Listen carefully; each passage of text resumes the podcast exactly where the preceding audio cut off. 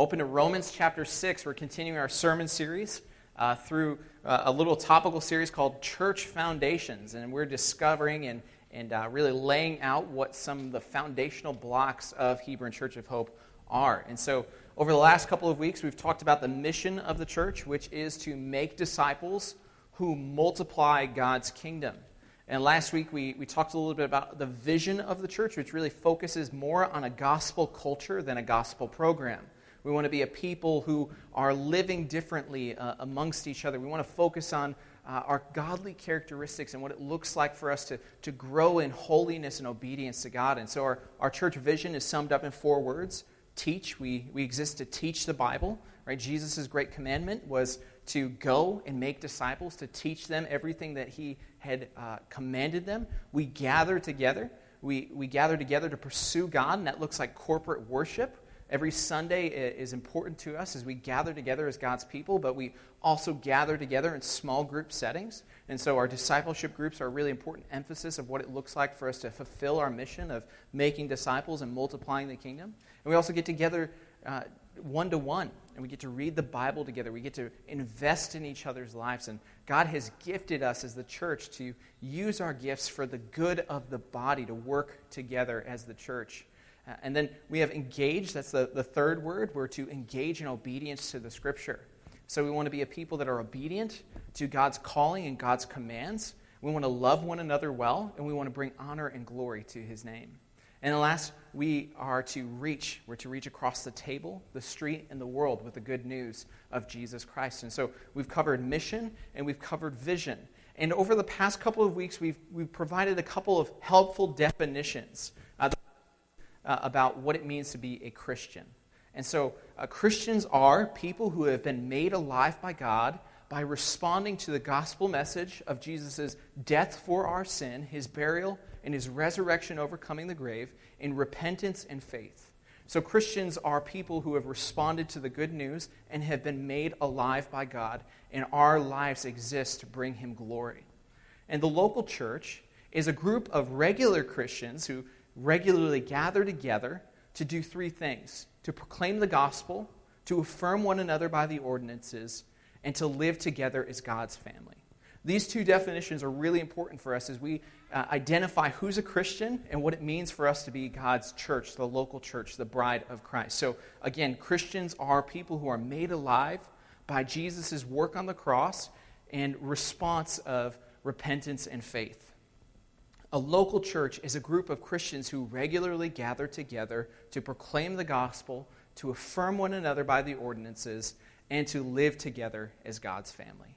And so as we come to Romans 6 this morning, we're going to continue to look at some of the foundational pieces of church life. And so we know that the most important thing that we can say about the church's structure is this: first and foremost, that Jesus is the cornerstone. Jesus is king here. He rules and reigns among his people. He leads his people, and he is the head of the body. We all pursue Jesus. We pursue God together. We follow Jesus. We submit to what he has done, and we are pursuing him together and individually. So Jesus is the cornerstone of the church. And Jesus has given us a mission, and his mission is to go and make disciples of all nations, to baptize them in the name of the Father and of the Son and of the Holy Spirit, to teach them everything that he has commanded them, and to know that he is with them always. So Jesus has sent us on this mission to go make disciples, and that vision is how we carry that out together.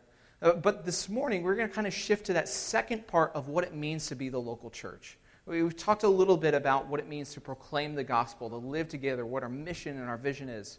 And the second part of that definition is that we are a group of regular Christians who gather together to affirm one another by the ordinances. Jesus has commanded two specific practices for the local church throughout the ages, and those practices are baptism and the Lord's Supper. Jesus instituted these two things and made them a commandment for the church to pursue. And so we see, again, the Great Commission: go therefore and make disciples of all nations. It says, baptizing them and teaching them, right? And then Jesus, as he was with the 12 right before his death, he instituted the Lord's Supper and said, as often as you eat of the cup, or eat of the bread and drink of the cup, do so in remembrance of me. He made these two things some of the most important things that we can emphasize and do together as God's people. And notice part of our definition is that we affirm one another by the ordinances. And so the practice of baptism and the practice of the Lord's Supper help us as Christians to affirm our gospel belief in one another. And so today we're going to focus in specifically on the practice of baptism. And if you haven't noticed, baptism is a divisive doctrine within the life of the church. There's many different opinions. And so we're going to pursue what the Bible has to say about baptism this morning together. So Romans chapter 6. Let's read God's word, if you'd like to follow along as I read this morning. Romans 6, verses 1 through 14 say this. What shall we say then? Are we to continue in sin that grace may abound? By no means. How can we who died to sin still live in it? Do you not know that all of us who have been baptized into Christ Jesus were baptized into his death? We were buried, therefore, with him by baptism into death, in order that just as Christ was raised from the dead by the glory of the Father, we too might walk in the newness of life. For if we've been united with him in a death like his, we shall certainly be united with him in a resurrection like his. We know that our old self was crucified with him in order that the body of sin might be brought to nothing, so that we would no longer be enslaved. For one who has died has been set free from sin.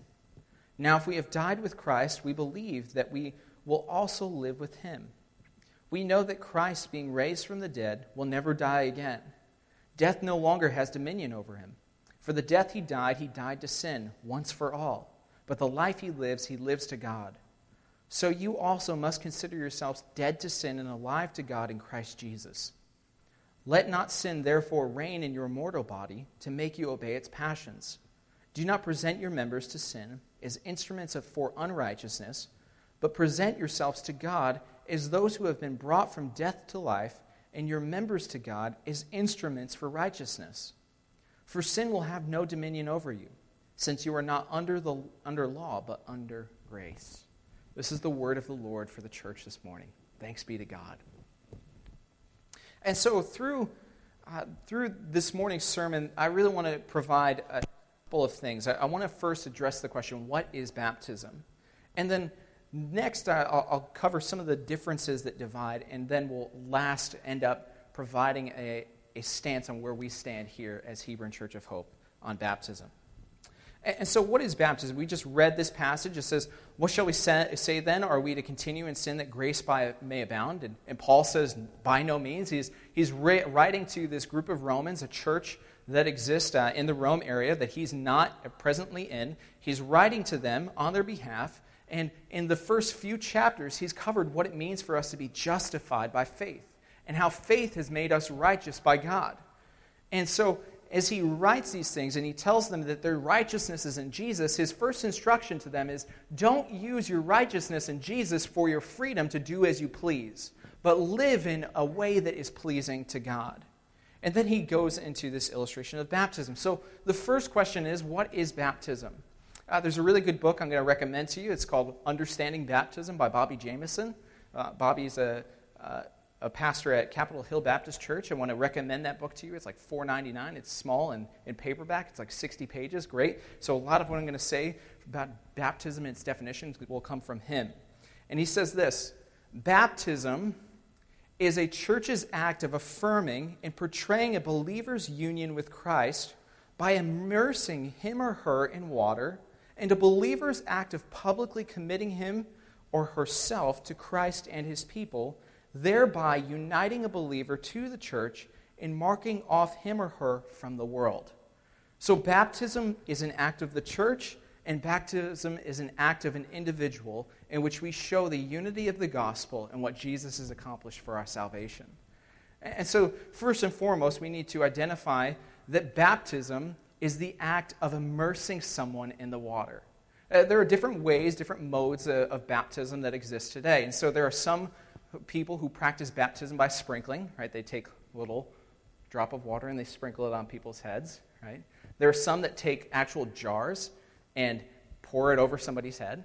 And then there are people like us who actually grab people, put them in a tub, dunk them, and pull them out, right? And so baptism by immersion has actually been a practice in Judaism for thousands of years.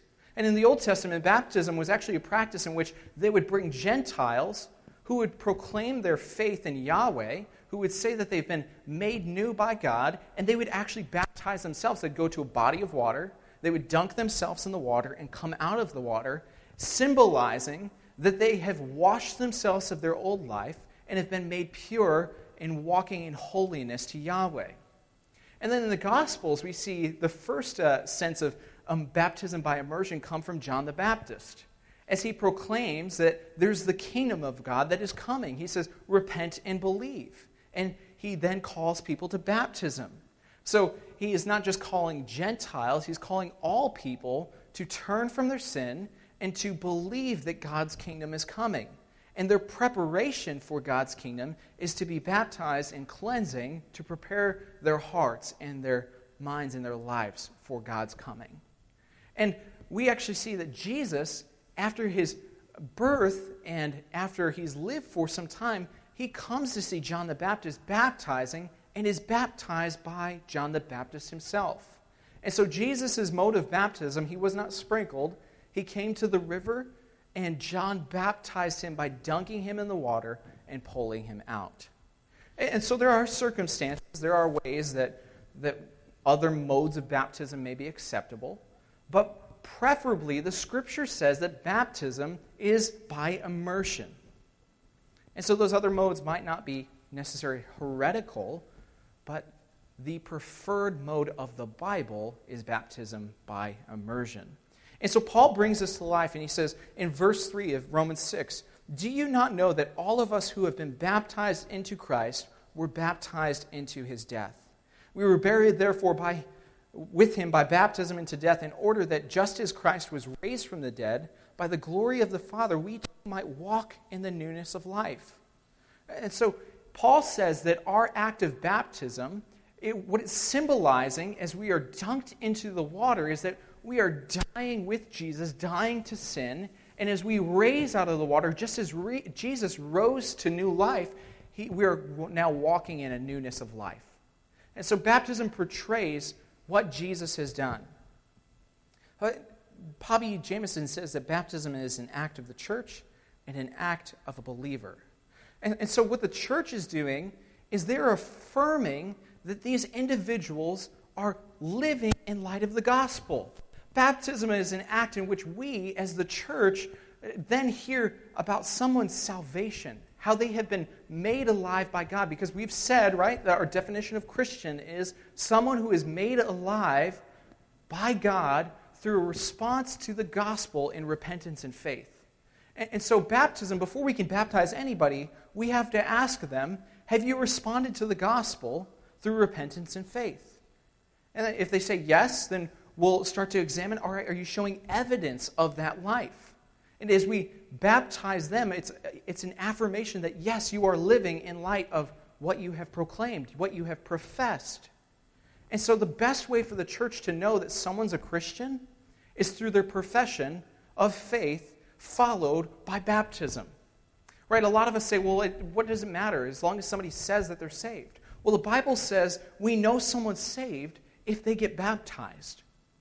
They are publicly proclaiming to the world, I am willing to follow Jesus. I've been buried with him, and I've been raised to new life. So baptism unifies us in Jesus' death and in his resurrection. It brings us together as the people of God, where we can affirm an individual's faith in Christ. But for that individual, it's also that act of publicly committing himself or herself to Jesus. As they are raised out of the water, as they go through this act, they're saying, yes, I'm going to walk with him. But not just I'm going to walk with him, I'm going to walk with his people. Because God has created us to be together as the community of the church.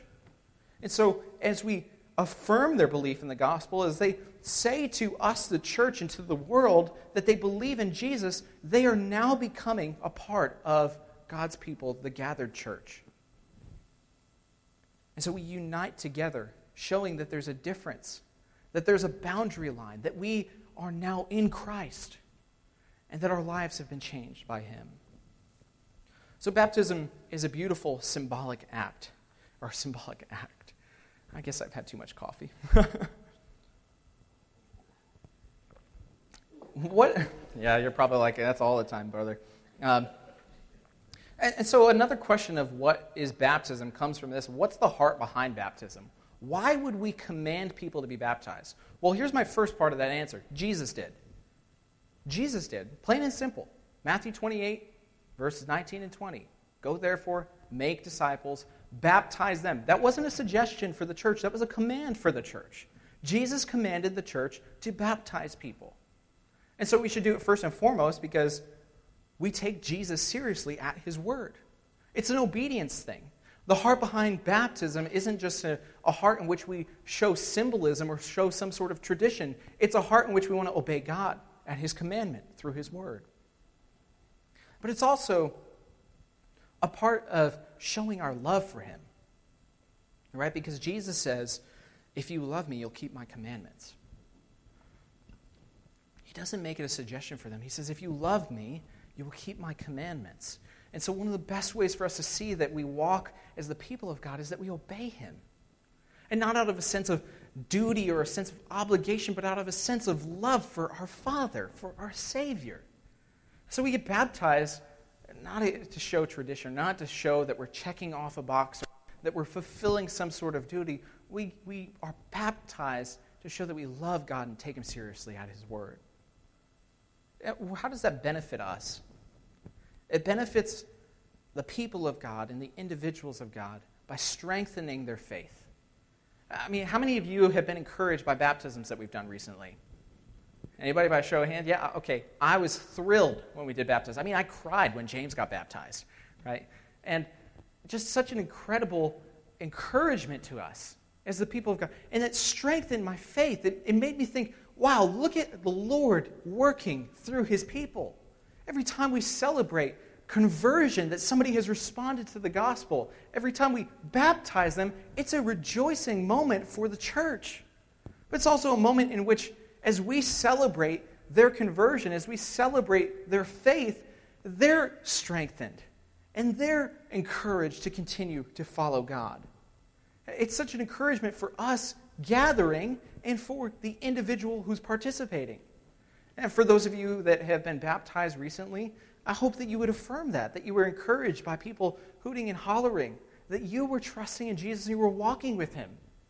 So it's an encouragement for us. It strengthens our faith. But secondly, it is a witness of the gospel. There is nothing like the witness of baptism to the world. As people come into the church, many times people are coming with their families, right? They say, hey, I'm dragging you along to church today. I'm getting baptized. And they're like, what is that about, right? Or, what do you mean you're getting baptized? You're going to one of those Baptist churches? You're going to get dunked in the water? And they say, yeah, because I'm trusting in Jesus and I want to walk with him. And so these unbelieving friends and family members come to church to see their friend or their brother or their son or their husband be baptized in response to the gospel, and it portrays the gospel to lost people. And not just by word, but by action. They get to see the gospel on display. And they get to see that the church is a group of people who are affirming, who are loving, who are caring, who really take God seriously.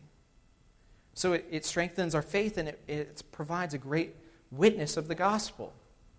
And so we said that there are differences. There's differences in mode, right? There's the difference of immersion or sprinkling, but there are also differences that we can put into broad categories of denominations. And so three of the most popular views of baptism are the following. The Roman Catholic view of baptism, what we would call the Protestant Paedo-Baptist view of baptism, and then last what we would call the Baptist or Credo baptism, the believer's baptism view of baptism. And so I'll define each one for you. And so first and foremost, the Roman Catholic Church and their view of baptism. The Roman Catholics believe that baptism is actually the regenerating work of salvation. So they baptize infants, they sprinkle water on their heads, and that's what makes them alive in God. It's not faith that makes them alive in God. It's the work of baptism that makes them alive in God and regenerates them and then actually washes them of their evil so now that they can be part of God's family. So they practice that it has nothing to do with faith. It has everything to do with the church, with the priest acting in their power and as their presence of God as an authoritative figure of God's calling to dunk people's heads or to sprinkle them with water to mark them as alive in God. It actually is what makes them part of God's kingdom. I'm just going to say it's heresy. Okay, it is a heretical view of baptism. The second view is what we call Protestant paedobaptism. And so again, there are Protestants who practice infant baptism. And Protestants, as they baptize infants, do so for the sake of symbolizing that these infants are now entering into God's covenant community.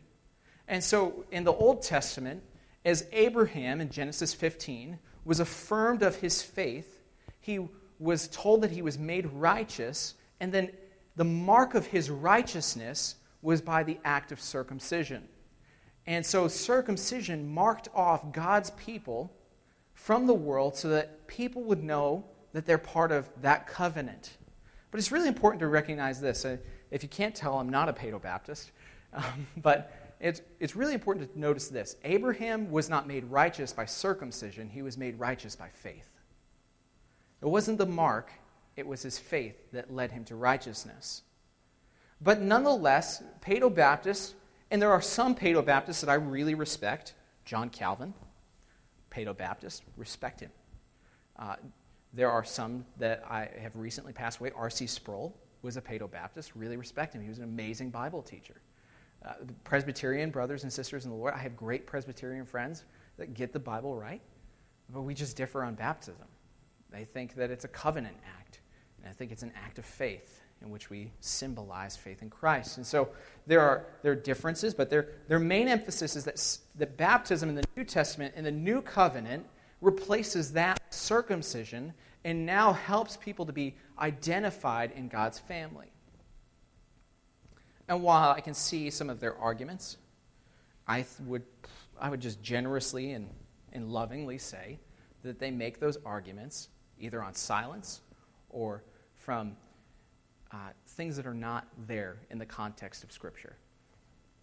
And so each one of those passages that they bring forward and say, well, in Acts there were families that were baptized, and therefore that means that there were infants. We don't actually see that.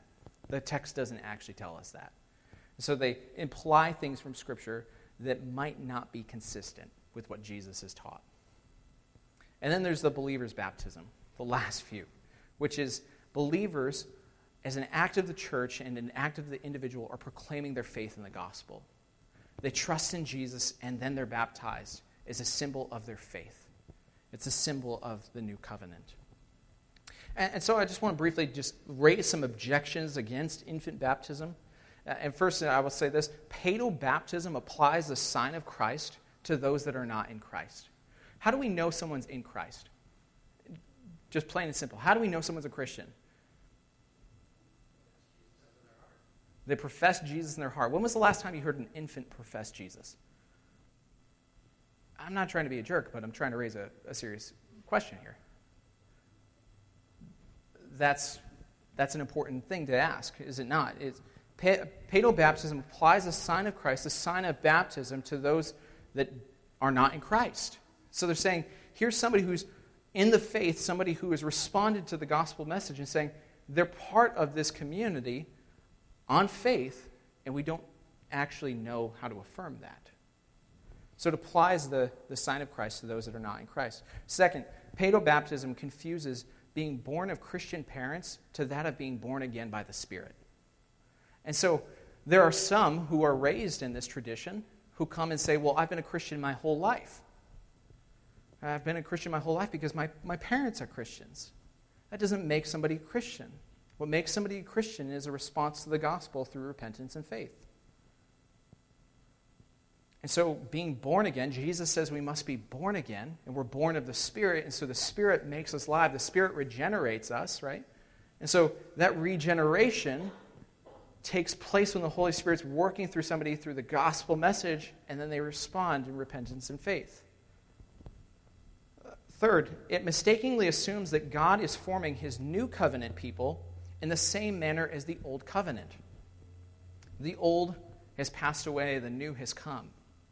And so there are some that are saying, well, we're the covenant people of God, we're faithful to his promises, and the best way we see that faithfulness is through what God has done in the Old Testament, through circumcision. And Jesus says that he's brought a new covenant by his blood, a covenant that exists by faith, that scripture reading that we had this morning from Ezekiel 36.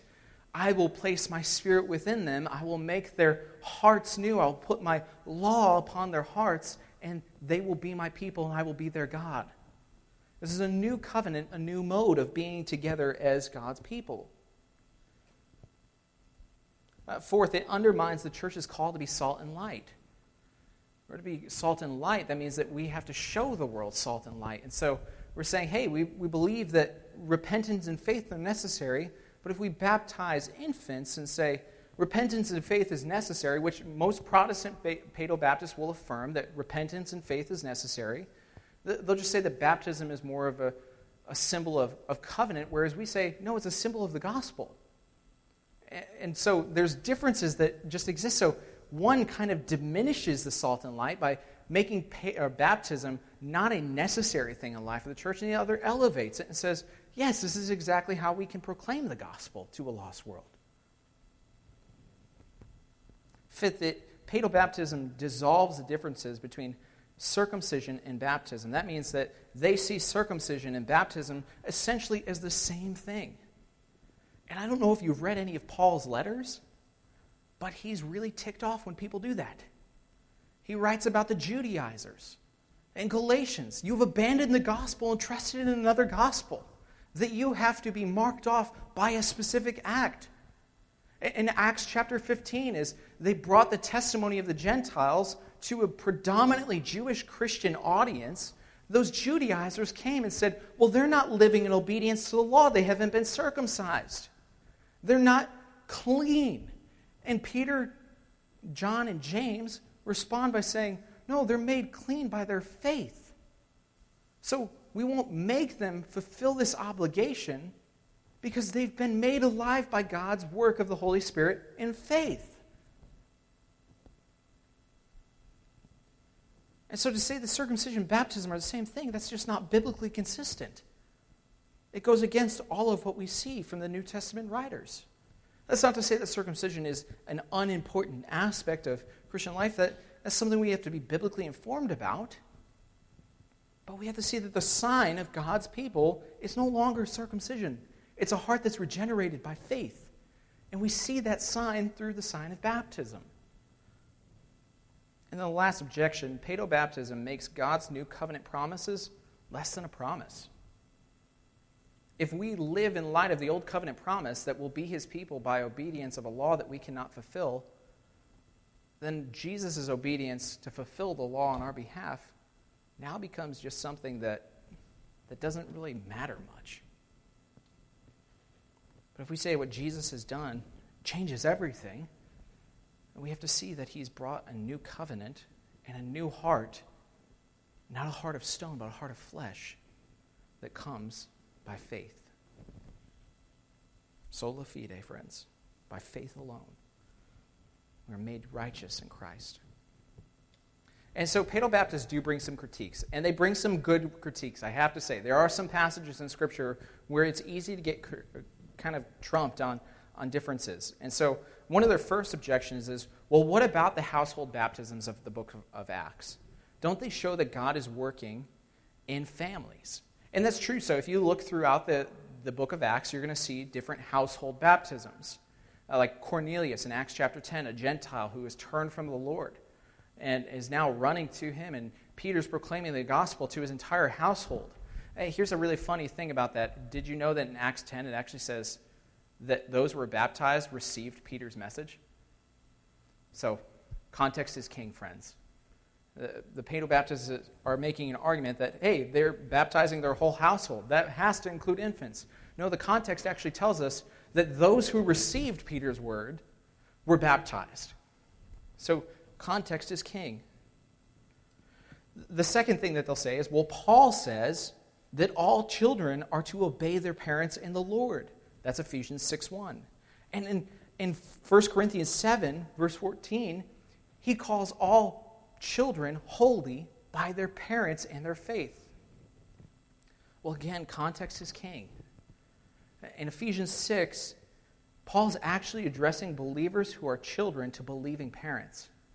He's not saying, hey, you unbelieving kids of believing parents are holy. He's saying you believing kids of believing parents are to honor them because you are changed by the gospel. And actually in 1 Corinthians 7:14, the context tells us that Paul is counteracting false belief of someone who becomes a Christian after marrying a non-Christian and pursuing separation. The passage actually has nothing to do with baptism. He calls the unbelieving spouse holy in the same way as kids. And so if you baptize an infant because their parent is holy, then therefore, according to that logic, we need to baptize unbelieving Christians because their spouse makes them holy. And I don't know about you, but I'd have a problem with that. We wouldn't baptize non-believing people, whether they're infants or adults. That would be anti-biblical. And then they say in Romans 4:11, Paul says that Abraham received the sign of righteousness by circumcision. Well, the response to that is no, circumcision was a confirmation of what already existed in Abraham's heart, that he was righteous because of his faith and justification to God. Here's another thing. That justification, that work of his righteousness and his circumcision in Genesis, there's no mention of baptism. It has nothing to do with baptism. It has to do with his righteousness by faith before God. Another objection that they bring up is to reject paedal baptism is to essentially kick children out of the church. And I have to say, God forms the church out of those who respond in faith. It really begs that question, well, how does God form the church? He forms the church of those who respond in faith. And so we would say, of course children should be a part of the life of the church. Of course they should be here.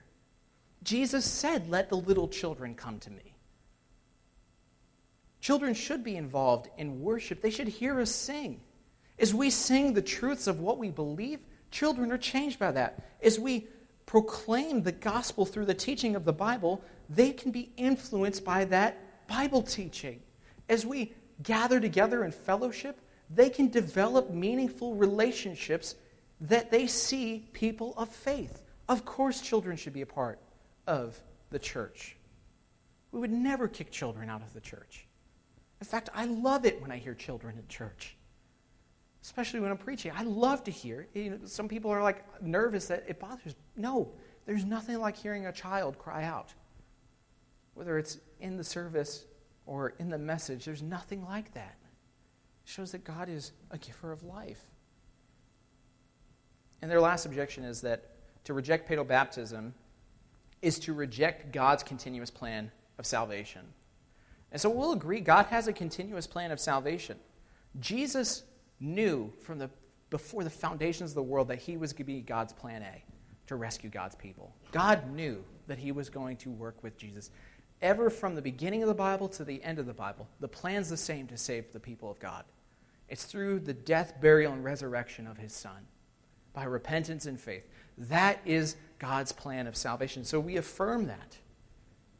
But we also know that the law, what marked out God's people, was meant to be a precursor to point to what would come. The law had a purpose to fulfill. That purpose was to show us that we can't make it on our own, that we need God's saving act.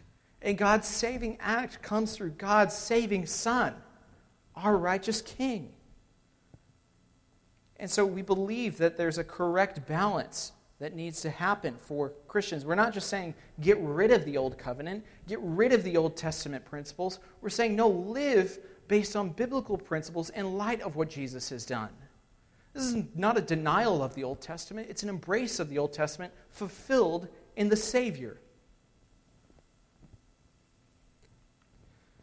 At Church of Hope, we would say that baptism is required for church membership. And so why should baptism be required for church membership?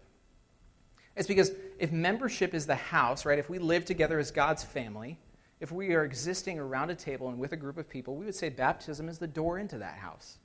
We know that you're a Christian based on your public confession through the act of baptism. So baptism is where faith goes public. It's also an initiating oath sign of the new covenant. We show people again and again the new covenant has come through Jesus' death, burial, resurrection. It's like the passport of the kingdom and the kingdom swearing-in ceremony. We say, here's the way we've been brought into the kingdom through Jesus' death, burial, and resurrection. Our passport's stamped as we proclaim that through this act, and we're sworn into God's kingdom together. Baptism is a necessary criterion by which the church recognizes who is a Christian. We have a lot to say about knowing someone's a Christian based on their baptism. It's also an effective sign of church membership. We belong to the people of God. We belong to his kingdom. We belong to one another. And so there are some common objections that exist, right? So here, have you ever heard this? Why do I need to make such a big public fuss about being a Christian? Isn't faith just something personal and private? Isn't it enough that I trust in Jesus? God knows my heart. That's a common objection, right? And so what we've seen is that Jesus will have no private followers. When he calls people to follow him, he does so publicly. There are no secret disciples. Jesus said in Matthew 10:32 and 33, "Therefore everyone who will acknowledge me before men, I will also acknowledge by him before my Father in heaven. But whoever denies me before men, I will also deny him before my Father in heaven." And again, Jesus said in Luke 9, "For whoever is ashamed of me and my words, the Son of Man will be ashamed of him when he comes in his glory and that of the Father and of the holy angel."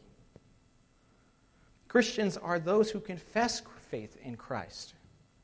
And by definition, confession is a public act, speaking in someone's hearing. If you're nervous about going public as a Christian, view baptism as an aid rather than an obstacle. Being baptized helps you do with your faith what you need to do with it. Share it openly.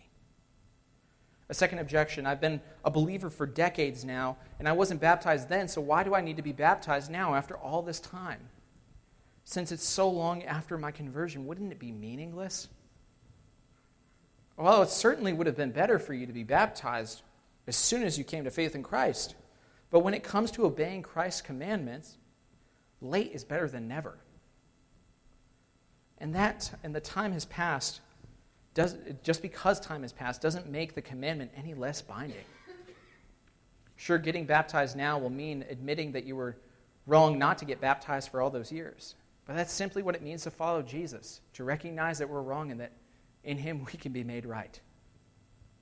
Jesus said, I have not come to call the righteous, but sinners to repentance.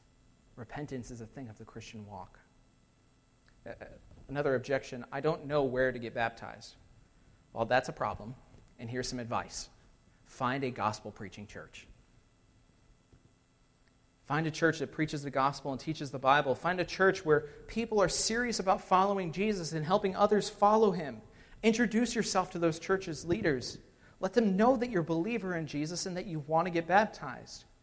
And commit to joining that church, serving in the church, and letting the church that you know that you want to help them to grow more like Christ.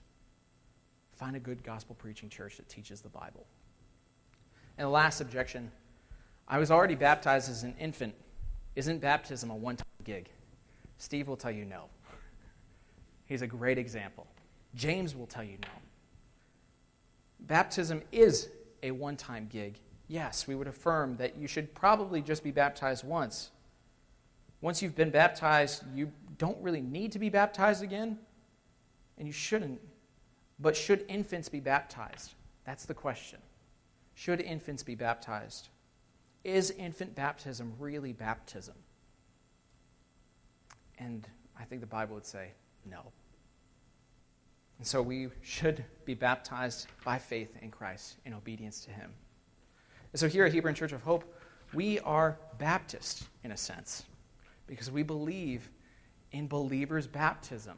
That baptism is an act of the church where we affirm someone's faith, and an act of the individual where they confess their faith in Christ. And so we practice that because Jesus has commanded us to do so in love for him, in obedience to him, and as a portrait of the gospel to a lost world. So baptism, yes, is actually significant doctrine. And there might be some division. And it might be more of a secondary thing, but still it's an important thing in the life of the church. And God's word tells us that we're to be baptized as believers. Let's pray. Father, thank you for this day. Thank you for this time together.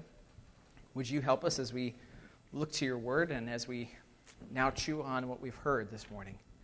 God, to follow you in faith. God, would you help us to respond to the gospel in light of what you have said? God, I pray that you would just continue to work in us. And if anybody's here that hasn't been baptized yet, but that God, that they would come. And they would come to me or one of the elders and just say, I want to show the world that I trust in Jesus. I want to be made new. I want them to show my faith in the gospel. Lord, thank you for that amazing work. Thank you for that symbol. Thank you that recently we've been able to celebrate that. It feels like a lot. And we pray for more people to turn to the gospel and respond to its good news in repentance and faith. We pray for more celebrations as the church to celebrate that you have called us to live as holy people marked out by the gospel. So help us to be salt and light in Jesus' name. Save